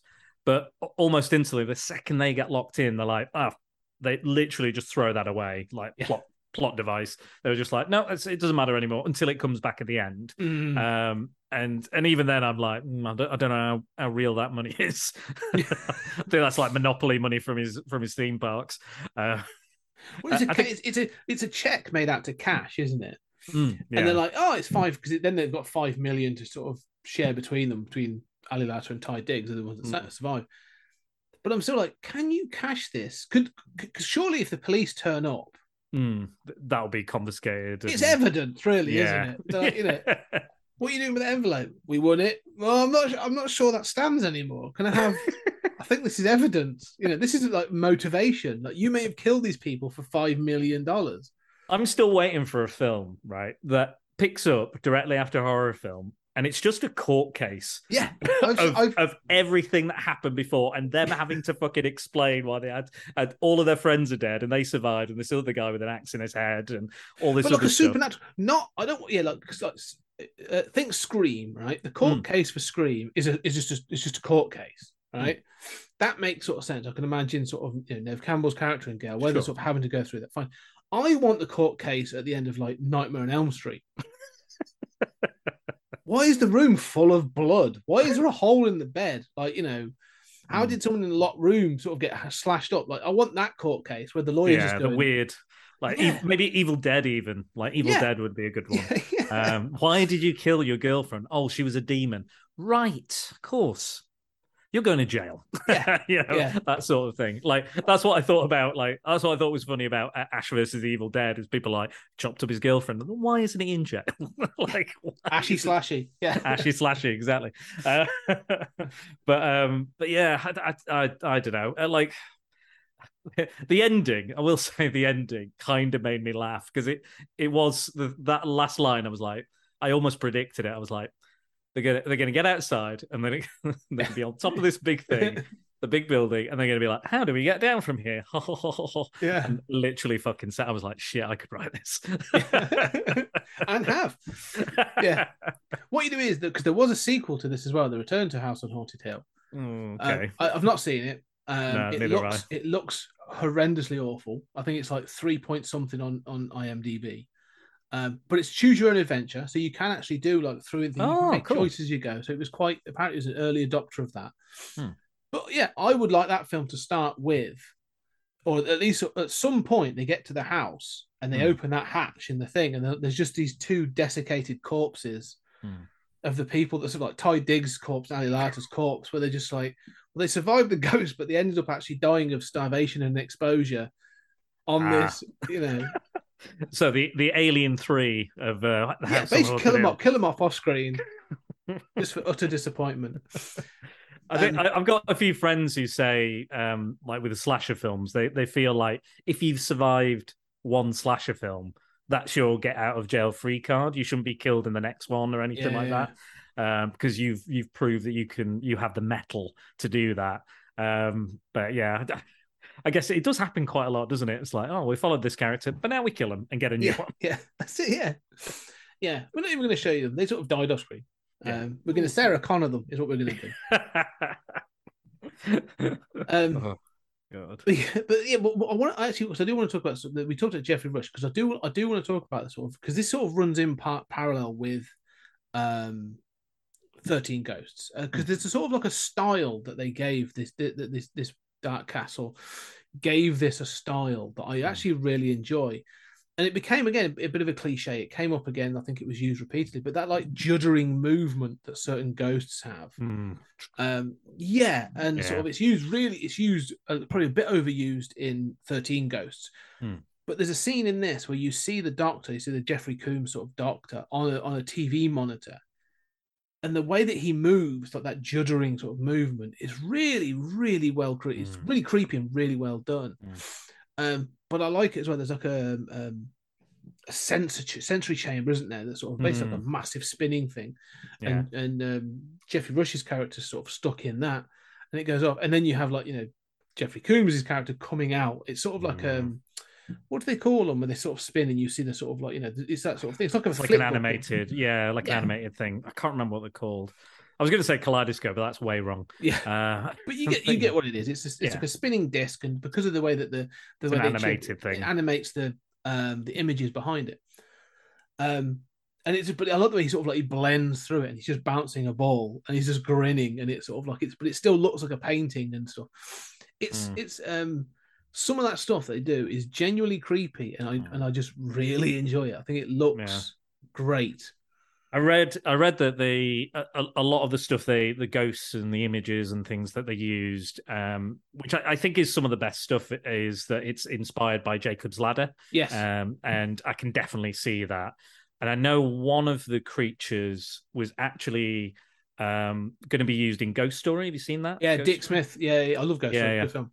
Yeah, it's a Mm. great film. Really, really good. I think it's aged very well, actually. Ghost Mm. Story, um, and uh, I think it's very. I think I think it might be a, a Femon film one. I think that one. That's worth. a lot- Yeah, that'd be interesting in conversation. That that would be a lot. There would be a lot to say on that one. Um, without spoiling it. Um, but yeah, uh, there's a face that comes out. I think during that, and that was supposed to be in that, but it got cut for some reason. Mm. Um, but yeah, and yeah, it's brilliant. I love that sort of imagery.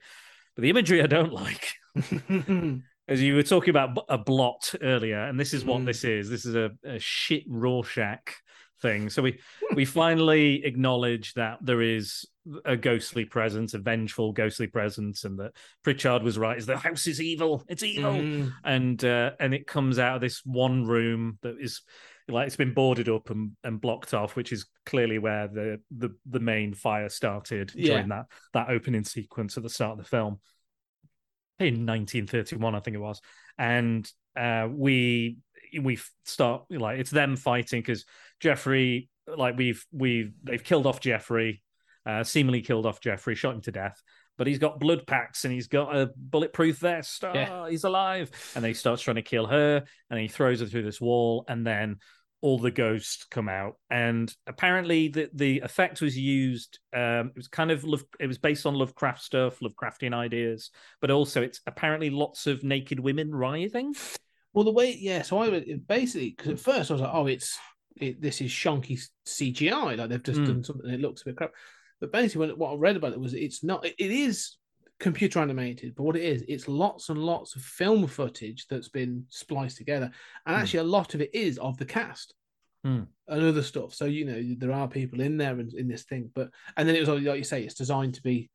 They say Lovecraftian, right? Mm. I've read an awful lot of Lovecraft, right? I can imagine. it's and I was thinking whenever the people say this, oh, we, we, we've really tried to dig into that Lovecraftian idea. I'm going like, Mm. Yeah, you haven't. Yeah. I mean, I, Not I, quite I got, it's got yeah. tentacles and some stuff, and I've gone like, yeah, you've sort of Yeah. surfaced it. Rather, yeah. it's an ink blot. It looks like a Rorschach test. I was gonna say, yeah, it's exactly that. That's what I saw. I was like, I was like, um, what's it in Peep Show? And he, he shows in the Rorschach test in Peep Show, and he's like, "What do you see?" It was like, "A butterfly," and in his head, he's like, "A devouring twat, massive devouring twat." Um, and I, I- was just like, and that, the sec- I was like, oh, it's it's, it's like um, you'll have seen Halloween two, Rob Zombie's Yeah, Halloween yeah, two, yeah. and there's the ink blot in there, and it's like, oh, what do you see? It's obviously clearly that fucking white horse metaphor he's trying to Yeah, fucking ham fist into that film. God, it was shit that film. Anyway, uh, but yeah, there's it's this, and I, I, I thought, and I thought, okay, it's going to absorb Famke Famke Janssen, and maybe she'll become like a you know a ghostly figure, like a black Mm. dress or a kind of a spooky thing. Uh, but it kind of just eats her, and then it's kind of just like. It's like a really, I don't know, a really shit Mothman or something. It's just, it's just one of the things that's interesting about it is it's not clear what it is, is in the Hmm. sense of like, or what, how tangible it is. Hmm. because it does it absorbs Famke Janssen and it sort of does that sort of thing and it sort of there's parts of it that are smoke Hmm. and then there's parts of it that look a bit like ink because it's got that liquid Hmm. flowy stuff to it and then obviously then it's got these writhing figures in it and stuff but it but but because it seemed it's like again um it's like it's basically like a metaphor for this film you know what I said like there's too much going on Hmm. it's the same thing they've just given this too many layers Hmm. there's too many ideas sort of like woven into this one thing you know where they've got and you're going oh look just roll it back make it could just be a smoke it could just be you know this black mist or this black uh ink thing that sort of like it's linked with fire so smoke makes sense or like you Yeah, know make sure. it ashy or whatever like do something but the, this idea That's then going like, it looks like hr giger it looks like this it looks like you know it's lovecraftian you go like it doesn't Mm. need all that it looks like it, it looks too much it's over it's overly uh, what's it, overly designed Yeah. sort of thing Yeah, yeah. I think I think you're right. And like like you were saying, look, the Lo- Lovecraftian, the word Lovecraftian is just whatever kind of you want it to be in a way. Like like people just use that. Oh, it's Lovecraftian. I'm like, okay, is it is it exploring those themes, those ideas that he was exploring? No, it's just got a load of fucking tentacles and shit, and it's coming from another dimension. And I'm like, okay, I'm not Yeah. 100 percent sure, but uh, you know, uh, I'm I'm open to the interpretation. Like, there's you know, there's tons of stuff where I'm like, not necessarily Lovecraftian, but a little, maybe a little, or there's this, but you know, uh, it, it seems almost 2D as well. I, I just, Yes. it didn't, it didn't feel properly alive to me. It just felt like, like when it's coming down the hall, it's just coming at them in in a 2D fashion. yes And I was like, it should maybe uh, the best. I'll tell you what the best bit was is when it went under the floor and it started shooting and popping up the floorboards. yes Like that, that, good. was like that's great. Like more of that. Like have it go up the walls, maybe. Like we like the blood went up the walls. So why don't we see Yeah. it go go up the walls and break all the tiles off or something like that? I was thinking what a better uh, finale would have been is if Jeffrey Combs possessed uh, Geoffrey Rush's character Mhm. and then you could kind of flip between the two. You could kind of have them doing the the performance. You could have like an effect where he's like, you know, slightly coming out of the between body. the two of them stuff Yeah. yeah, absolutely. And then and then you've got you've got you know you get Geoffrey Rush being a villain. You get the Jeffrey Combs coming in and and having a bit more of a tangible part in it as well. Um, instead of this kind of weird effect. I just it it, it kind of I'll be honest. I kind of switched off a little bit. Yes, when I no, I agree. I can see why. I Yeah. totally see why. and it's um and again when T- Taye Diggs was like right at the end he was like i'm adopted Yeah, yeah. i was like i was like really you're pulling out the adopted card um i was just like i was like all right right at the last minute and then oh he's just got out in time just just barely um oh no the the ghost was it the ghost of geoffrey rush helps him or the ghost no, of it's the ghost Pritchard. It's Pritchard. It's the ghost of Pritchard. The ghost. Yeah, Chris Kattan's Yeah. ghost, like force ghost, appears to save the day. okay now Having and again, this is one of those things where, like, uh, you know, I said there's too many ideas in this Mm. film, and you know, you need. We've seen ghosts. We know that ghosts exist, but you've only ever seen them. You've not seen them in close quarters, Mm. and there's been some interesting scenes, like when that um, when Sonya Blade sort of going around with the camera, Mm. the bit where she goes in to look in one of the, the surgery rooms, and she on the camera she can see Yeah, an operation going, and that's a good. And they sort of they spot they they see her and turn around, but there's nobody actually in the room, just Mm. on the film, and I like that. That's a really good thing. So you've had this thing about okay, well, this is what ghosts are. They've either all you've ever seen them is appear on film or in some warped way in that Mm. sensory thing. You've not seen the ghosts interact with the audience, or, or sorry, interact with yeah the cast. the characters in in some way yeah So there's been no sort of like, you know, Chekhov's ghost where they've gone, oh, ghosts have these capabilities to interact with the physical world. Mm. And at the end of it, all of a sudden, um, Chris Kattan's ghost appears to save the day by pulling a lever to sort of open a hatch. Um, and I'm just like, oh, all right, well, that's that's a real, that's like a true Deus Ex Machina. That is like you've just, yeah it- you know, the machine is, and oh, it's just. I, It's I, not mean, I mean, just- I mean, it's a blink. It's kind of a blink, and you'll miss it as well. well, I did have to want- flash back. I was like, what the, f- Yeah, what was What- that? How did they get? out- Yeah, how did they? fuck Did they get out? One of them gets out, and then the other's trapped in. Like, what? I, I would just have. I, I get that they both kind of have to survive because Yeah, they've got nothing to do with the the burning of the of the inmates. Mm. Um, so so they they're there by in error. They're they're not supposed to be there. Uh, technically, in, in some fashion, because she's the secretary of her boss, who was yeah, who was the, who's yeah, who's a descendant? Yeah, Yeah. So, but then if if that's the case, like, wouldn't wouldn't the ghost know? Wouldn't the ghost be aware of this? Wouldn't they maybe jettison them in some way? Or more, more, more than that, why do the ghosts care? At that point, you're just like, well, I've got you here now, so I'm, I've already, you've, you, you know, I'm, I'm going to Mm. kill you, so you might as well kill everybody. They killed Geoffrey Rush, and he wasn't related to anybody. I thought he was. I thought he was one of the. I thought No. one of them. No. No. Okay. Uh, so it's just the guests. So yeah, it, it- it's not really Yeah. that, that that sort of like. So that know, it's not like they're getting revenge specifically on those people. They're No, they're it was, that's what that was it. the idea, but Mm. um, just like fuck it. Let's have a yeah, party. at, thi- at this point, they're just like, yeah, yeah, screw I'm, it. I'm here for the party. Yeah. Murder party. so yeah, so you know, I don't think the revenge the revenge plot doesn't really work. The twists, repeated twists of like, you know, he's dead, he's not dead, she's dead, she's not Mm. dead. You know, is yeah. get is a bit much. It's just this film is very over designed. Um, however, I would say again, I do have there is a sense of fun to this film. I Mm. kind of enjoy these, these Dark Mm. Castle films. This and Thirteen Ghosts. I mean, the Thirteen Yeah. Ghosts one is also so massively over designed and has Mm. one of the silliest concepts ever. if you ever watched it, it's it's it's it's actually got some really good ghost designs and some really sort of creepy stuff. But the whole thing takes place in a glass house, a literal glass house. Mm. And at no, and th- there is a line in it where someone goes, "Well, how do you go to the bathroom?" And no one answers, and it's just sort of left hanging in the air for the rest of the film. And everyone's like, "Yeah, no, that's a really good point. Like, how do you how do you go for a shower? Like, I'm really confused as to how this house works." Yeah, Um, I, I mean, it's quite. It's it's actually quite similar in a way, isn't it? Oh, yeah. House on Haunted Hill. Like the, these, you know, un, unlikely people end up at this house. There's ghosts. You know, they've Yeah. got to use unusual tactics to get out, and you know, there's guy constantly shouting and warning them. Um, yeah, there's there's quite a lot of There's similarities. very, yeah, they, they'd be a, a good or bad actual double feature. To be perfectly honest. maybe, maybe. Yeah.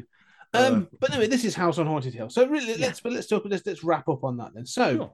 House on Haunted Hill. So we've had 1959 and we've had Hmm. 1999. Um, two films. I think you know. I think we both sort of agree that they they are, as you said, they're not perfect by No. any stretch. But uh, of the two, which would you prefer?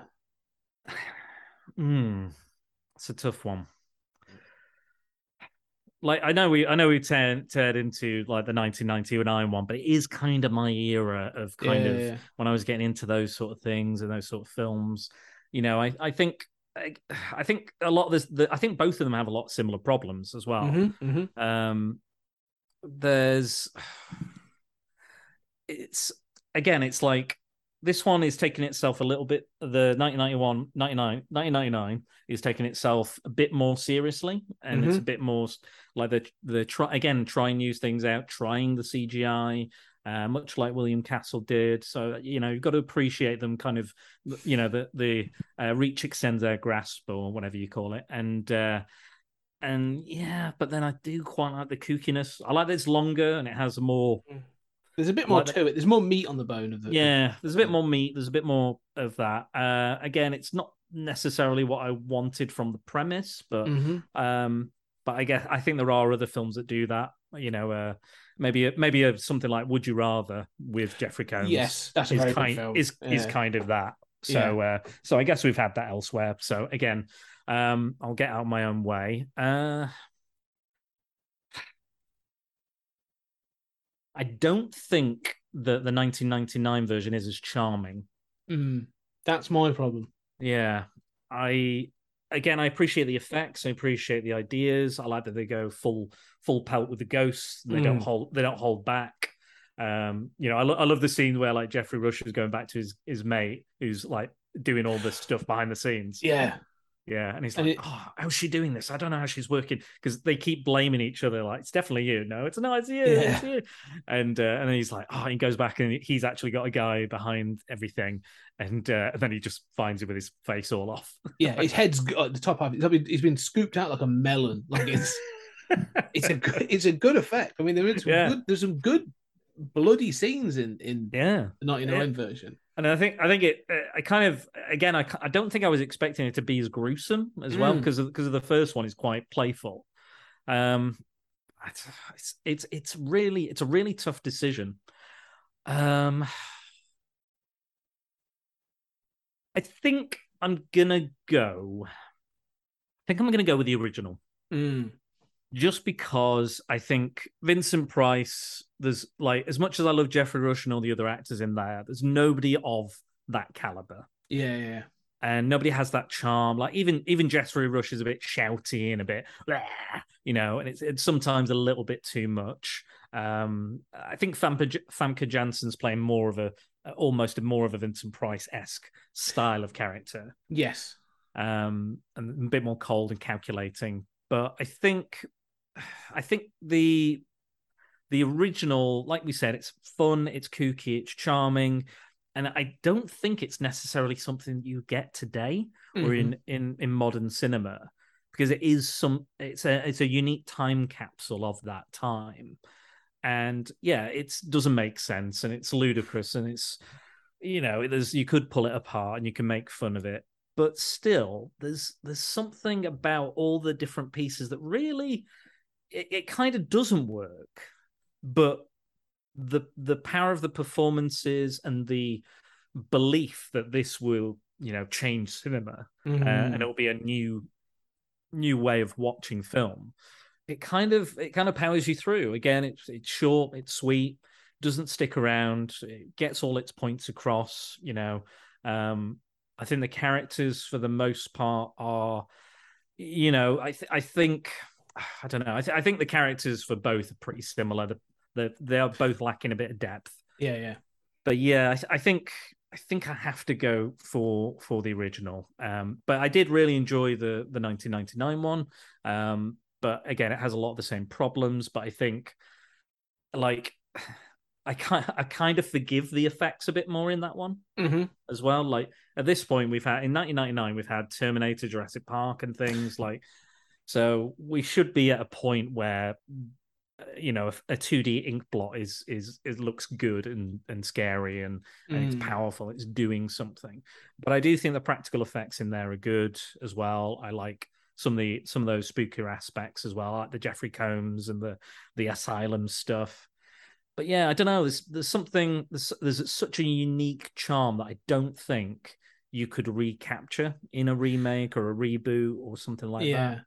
It, it's interesting. I agree with what you're saying actually because I think the um the charm is what carries it for me in that Hmm. first one.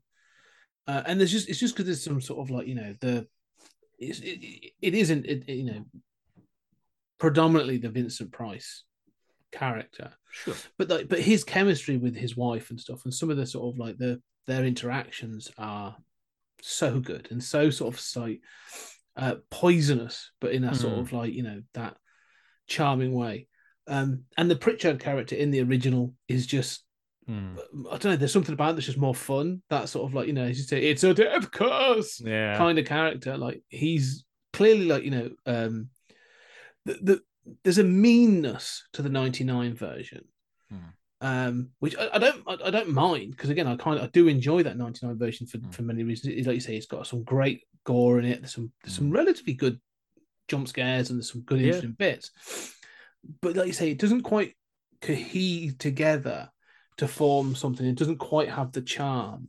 Hmm. Um, and like you say, that that fight, the finale is just is kind of sort of where you're going like, no, this isn't what you should be doing. There's, there's a better version of this, um, and it is almost one of those things where you'd say, look, you know, run the tests. What do we? What does this look like? This weird int block thing? And someone should Hmm. have said, someone so should have said, Hmm.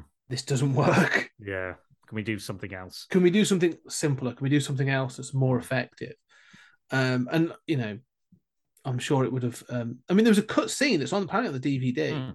where um, Ali Larter's character falls through the floors and falls into the but into the fire, the where the fire took place, Right. and is attacked by uh, corpses breaking through the ash. Oh wow. Yeah, and I'm like, why is that still not in the film? Like, that's like a really good idea. Like, that's what it should be. Like the, the ash coming to life, like those sorts of things.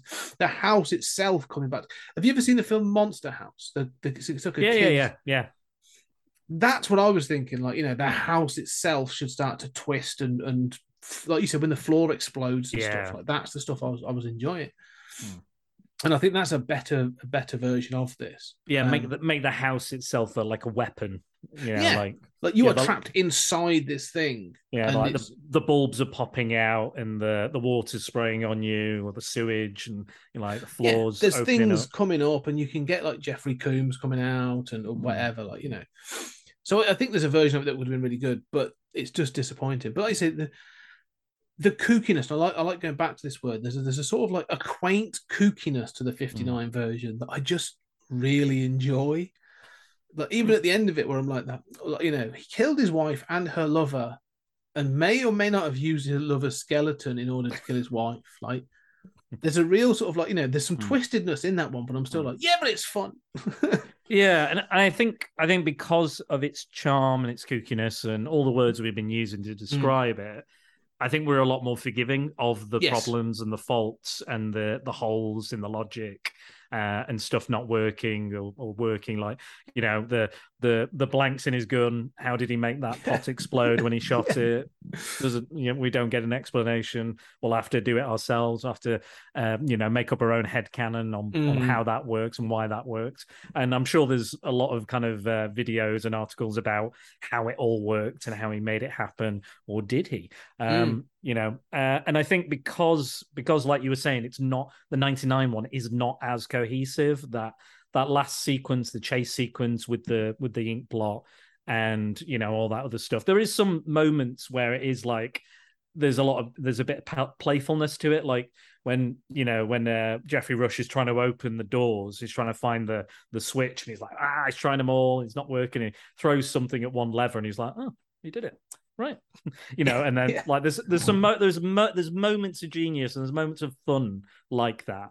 But i, I think they're too far i think it, it's it's either it's it, it's it needs to either lean one way or the other Either- either needs to go super serious or it needs to it needs to lean into that kooky Mm. camp. Yeah. camp and and the 99 one just kind of uh, you know just it's in a middle ground and no keeps- and no it- man's land It, it wavers over both Mm. lines, doesn't it? Like there's scenes where it, like it tries to be serious, and then you've got another scene where you've got Jeffrey Combs dressed in a three piece suit bouncing a ball. Uh, you Yeah. know, you're like, what are you? Mm. What's do your you want- identity? What are you trying to be? yeah, what are you trying to be? And I think if it if it'd have lent into yeah, let's say one or the other. Hmm. If anything, I'd like it to have lent into the the camp kookiness. I think it would have been an absolute, you know, it would have become like a cult classic. We'd have gone like, oh, it's Yeah. nuts, and it really Yeah. went for it. Um, I think you're right. I think it would have had that fun. Mm. Um, And I think I also think horror comedy is always a really difficult balance as well to get yes. right. And I think so many films flop. It's either too scary and it's not funny, or it's too funny and it's not scary. I think there's an absolute tightrope to walk for Mm. that. And I think, unfortunately, the 99 version uh, didn't do it anywhere near as well as the 59 version. Yes, no, I agree with that. One thing I thought about, because this sort of one of the conversations that you and I and I think um, we've had is we are going to be revisiting Vincent Price in the future. Oh, yeah. Oh, yeah. Um, but one of the films, one of the things that's coming up um, in the future is uh, obviously they're doing the the Fall of the House of Usher, Yes. uh, and obviously Vincent Price did the the House of Usher with with Mhm. Roger Corman, um, and it's going to be Mike Flanagan that's going to do it for Netflix. Ria's with- favorite. Yeah, well, well, yeah, and I'm a big fan of, of Mike. We did we did it earlier Mm. in the year. We did sort of you know You did. um, now that's what I call Mike Flanagan volumes one and two. Mhm. Um, and I I couldn't get past when I was watching both of these. I was thinking like, how would I do this now? If I was to, you know, it's another twenty years. What would I do? How could I do this?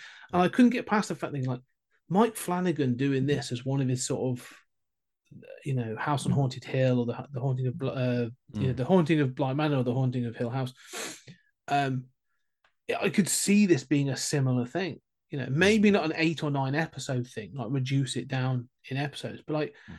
have people locked in and like that thing where it's there is that um he could do you know, he, do, he does really well with those casts doesn't he that sort of like uh, um ensemble cast Hmm. things but in the meantime there is a ghost in the background or there is something going on or like you know you've got to look in the background or there's different like i could see the mike flanagan version of this being doing that thing of leaning more into the serious Hmm. and doing it very successfully i don't know what do you think Um, I, I've seen a, I've seen a few bits of Mike Flanagan. I've seen, uh, I saw Hush. I really liked Hush. yes that's quite good Um, yeah, and I liked, uh, I liked Doctor Sleep for the most part. Mhm. Um, uh, I've not seen the extended one. I've heard that's, I'm not, not sure if that's better or worse. I it's extended let me put it that way it's Okay. longer Okay.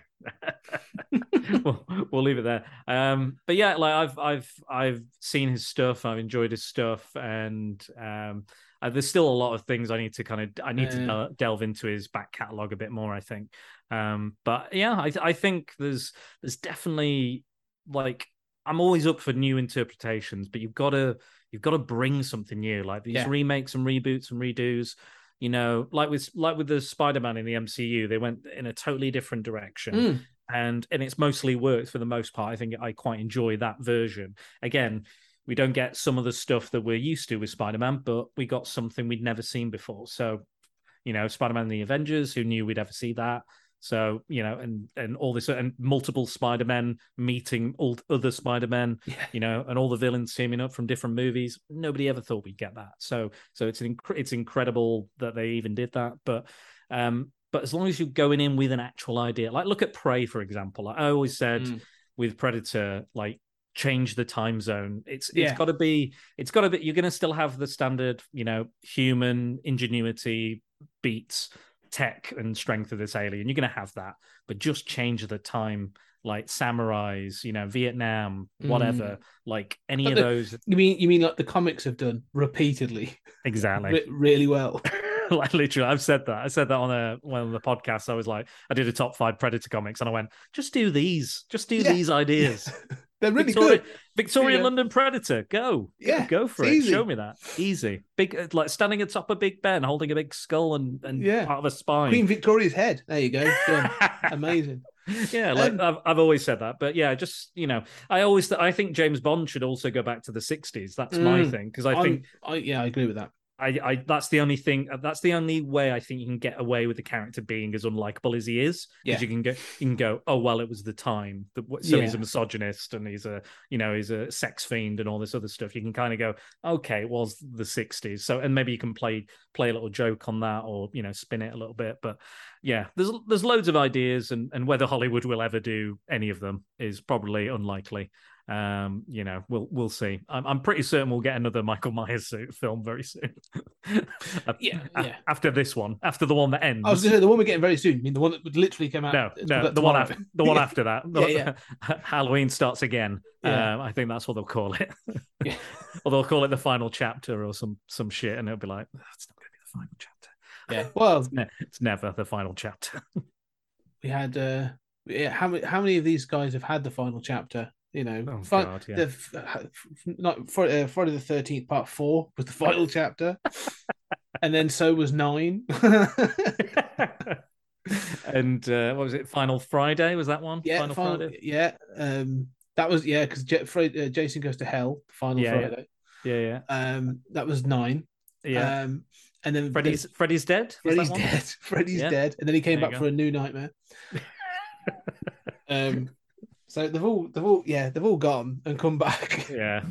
No, nobody ever dies. Nobody ever No. dies. No one stays dead for long. Yeah, um, but yeah, but I, I was gonna say of these, you see, about the remakes again, like what I Mm. talked about on, on stories at time and space, a sister Mm. podcast. We talked about like the Fly, going back to Vincent Price. Mm. That's a really good example. You go, oh, there's a fifty, I think like fifty-eight version of that, like fifty, I think earlier than that. Yeah, yeah. There's a fifties version of that, which is actually kind of good, and I do enjoy that film as well. Mm. But then, like you know, Cronenberg comes in, and it's like, I'm not doing that. Mm. I'm doing my version of this body horror nightmare with with uh, you know Jeff Goldblum, and it's like Mm. you say, you- you've come in with in purpose, and they are vastly different films, Mm. but they are still the same story, you know. Mm. And it's like that's what I love about those sort of like when you say you come in with a take and you go like, Yeah. cool, do that. That sounds Mm. amazing. I think I think it's just studios need to be brave enough to take more risks. Yeah. Um, I think, and the- there's there's playing it safe, and then there's you know there's just doing the same thing over and over again. Um, and you know to some degree, if that works, if that's popular, fair enough. I get it. You know, there's a lot of Fast and Furious films. They seem to be you know a pretty lot of money. popular, make a lot of money. They seem to be the same thing mostly, but Yeah, I think we go through cycles. Though that's the thing. We go through cycles of uh, IP versus what I would say was IP versus auteur. You know, we, we, Hmm. in the nineties and even in the eighties and stuff, there was an era where you sort of like these a, a director could turn up at a studio and just be like, "I want to make this," and it'd be like some you know Hmm. crackpot film, and they'd be like, "Fine," because it's made by David Yeah, Cronenberg or the name, yeah, the name is what you, you literally sold it on you know the name it was but now it's about the ip like you know Mm. the, the director's almost irrelevant um which is why i always find it hilarious when they're sort of like you know marvel go like we're bringing in this director for diversity and their their uh, creative direction. You go oh cool. And then they make a film you're like huh it's just like the last one they've got a they've got a real take. They're going to spin it, and, and yeah they've got a, re- a real take on this it's the marvel take and it's yeah, very it's the similar to- same. Yeah, but then Um, who who knows? Who knows how much that is? You know, munched up by the Marvel machine. exactly You know, yeah uh, you know they might like you know. There's a lot of directors who don't get on with that Marvel method. Let's call it. Um, you know, a lot of people have walked away, like uh, um, uh, bloody edgar wright Edgar Wright and um, director of Wonder Woman. What was her name? Patty Yeah. Jenkins. Patty Jenkins. She walked away. You know, a lot of big name. You know, wish he'd walked away from. I wish he'd walked away from Wonder Woman too, but you know, I think I think a lot of people think that as well. Yeah. I, but I think there she got too. I think the producers gave her too much freedom. I yeah, think, I think we see that a lot when a director does pretty well. They go, "I'll "Ah, just do whatever you want." it's the Batman. Returns. It's the Batman Returns effect. yeah, and you arguably the the Batman the Batman and Robin effect as well. Yeah, exactly. argue. This- yeah, uh, yeah. Batman Returns is always my favorite, and we should really wrap up because we're going over these remakes. We will, like, we will go. Yeah, we will. But, um, this idea of like you know, Tim Burton makes Batman, and it was obviously quite it was quite heavily produced, and it was controlled, but it's still a this massive. And they do go like, make what you want. He's like, are you sure? yeah, I want to see a Burton Batman. We've got you know Burger King and or McDonald's knocking on the door for this. And he goes, "Ho- you know, like hold my beer, and he goes off and makes like the most Burton esque. It's gonna have a circ, like a twisted circus, a man penguin, Christopher Walken in the most sort of like deviant sort of form he's ever been in. Amazing. We're gonna drown babies. Um, that's, Yes. that's gonna be that's gonna be the main plot point of the film, like the major kind of threat. Um, okay, Yeah, Batman. sure. Batman's gonna like literally sort of blow people up, you know, without any real sort of like qualms. Yeah, like it's amazing. I love that film. I absolutely I adore Batman is. Returns. It's it's probably my favorite Batman film. I think it's. I know it's not critically the best. I know Yeah. for a fact it's not the best Batman film, but it is my favorite. But and uh, I'm going to be covering it with Tonya and Andy this Christmas. So, Oh uh, yeah, fantastic! yeah, I can't wait. Any film that opens with um uh, a baby being dumped into an icy river to to a to, to- again to Danny Elfman's amazing score. Oh, score. that is a good score, beautiful yeah. score. And yeah, I, I remember watching this even as a youngster, and I'm like, I love this film Mm. straight off. I'm, I love everything about this film. It's amazing. Um, yeah, is it's it's worth rewatching at like at least once a year. I think for me, I, like, Yeah. it has to. It's it's it's up there with my, you know, RoboCops and and and uh, Spider Man and all these all these other kind of films, True Romances, Reservoir Dogs. You know, it's, Yeah. it's really up there for me uh, as as one of my favorites. Yeah, again, a lot of holes in it, a lot of problems Oh problems. yeah, yeah. But I, I I love it. I love it for what it is. But yeah. Anyway, we will we will we'll talk wrap about up on that, right? So, yeah, we'll talk about that another day. So, but you know, we will be back together at some point. I'll be going on uh, uh, secret, uh, Yes. bores to talk about Yeah. Vincent Price and more in the future. Yeah, you will. Yeah, Spider Dan and the Secret Bores. So uh, we're going to talk. We're going to do a clone ball. So it's not not unlike this. Uh, so we're going to compare uh, Doctor Phibes, the abominable Doctor Phibes, and uh, Theatre of Blood because they are quite similar uh, in in very very many ways. Um, but yes, uh, we'll we'll get into that, and that'll be probably the beginning of the new year. Sometime at the beginning of the new year, we'll we'll organise that and get that done. But uh, I'm looking forward to it because those are some fun films as well. Yeah, I do love those. They're two of my favorite Vincent Price films. I'm very much looking forward to those. Uh, but yeah, but how can people find you? Where can people find you? Ooh, how can people find me? So I'm on Twitter at Dan underscore Bores. Um, Instagram, it's Spider Dan Secret Bores. On Facebook, it's at Secret Bores. And uh, and uh, you can also go to my website, which has links for everything: my guest spots, collaborations, episodes, you name it. It's all it's all there. And uh, it's Spider Dan and the Secret Bores.com. That's B O R E S. And uh, yeah, he- head over there and you can listen to all my good stuff. I got a big catalog now. I'm working towards uh, my 150th episode very soon. So uh, 149 is out tomorrow. So the week after will be 150th. And uh, again, it'll be me, Ria, and Tonya. And we're going to be looking at Brandon Lee's The Crow. Oh, that's another cracking film that is. Absolutely. 100%. Yeah. That's one where maybe yeah, doing a. I thought about doing that as a retrospective to do the Yeah. whole series of films. Uh, do you want to? No, I, I did, and then I watched them and was just like, oh Yeah. yeah, I think I'll just stick with the first one. Thank you yeah. very much. Yeah. I, I watched City of Angels and I went, that's it. I don't. Oh, I, I, don't all the way. Ugh, I went you're, the a, way. you're a braver man than me. Oh, You're a brave- yeah. It's like sort of like every now and then just slapping yourself in the face and just being like, "Do you want to watch another one?" Smack. Yeah, I do.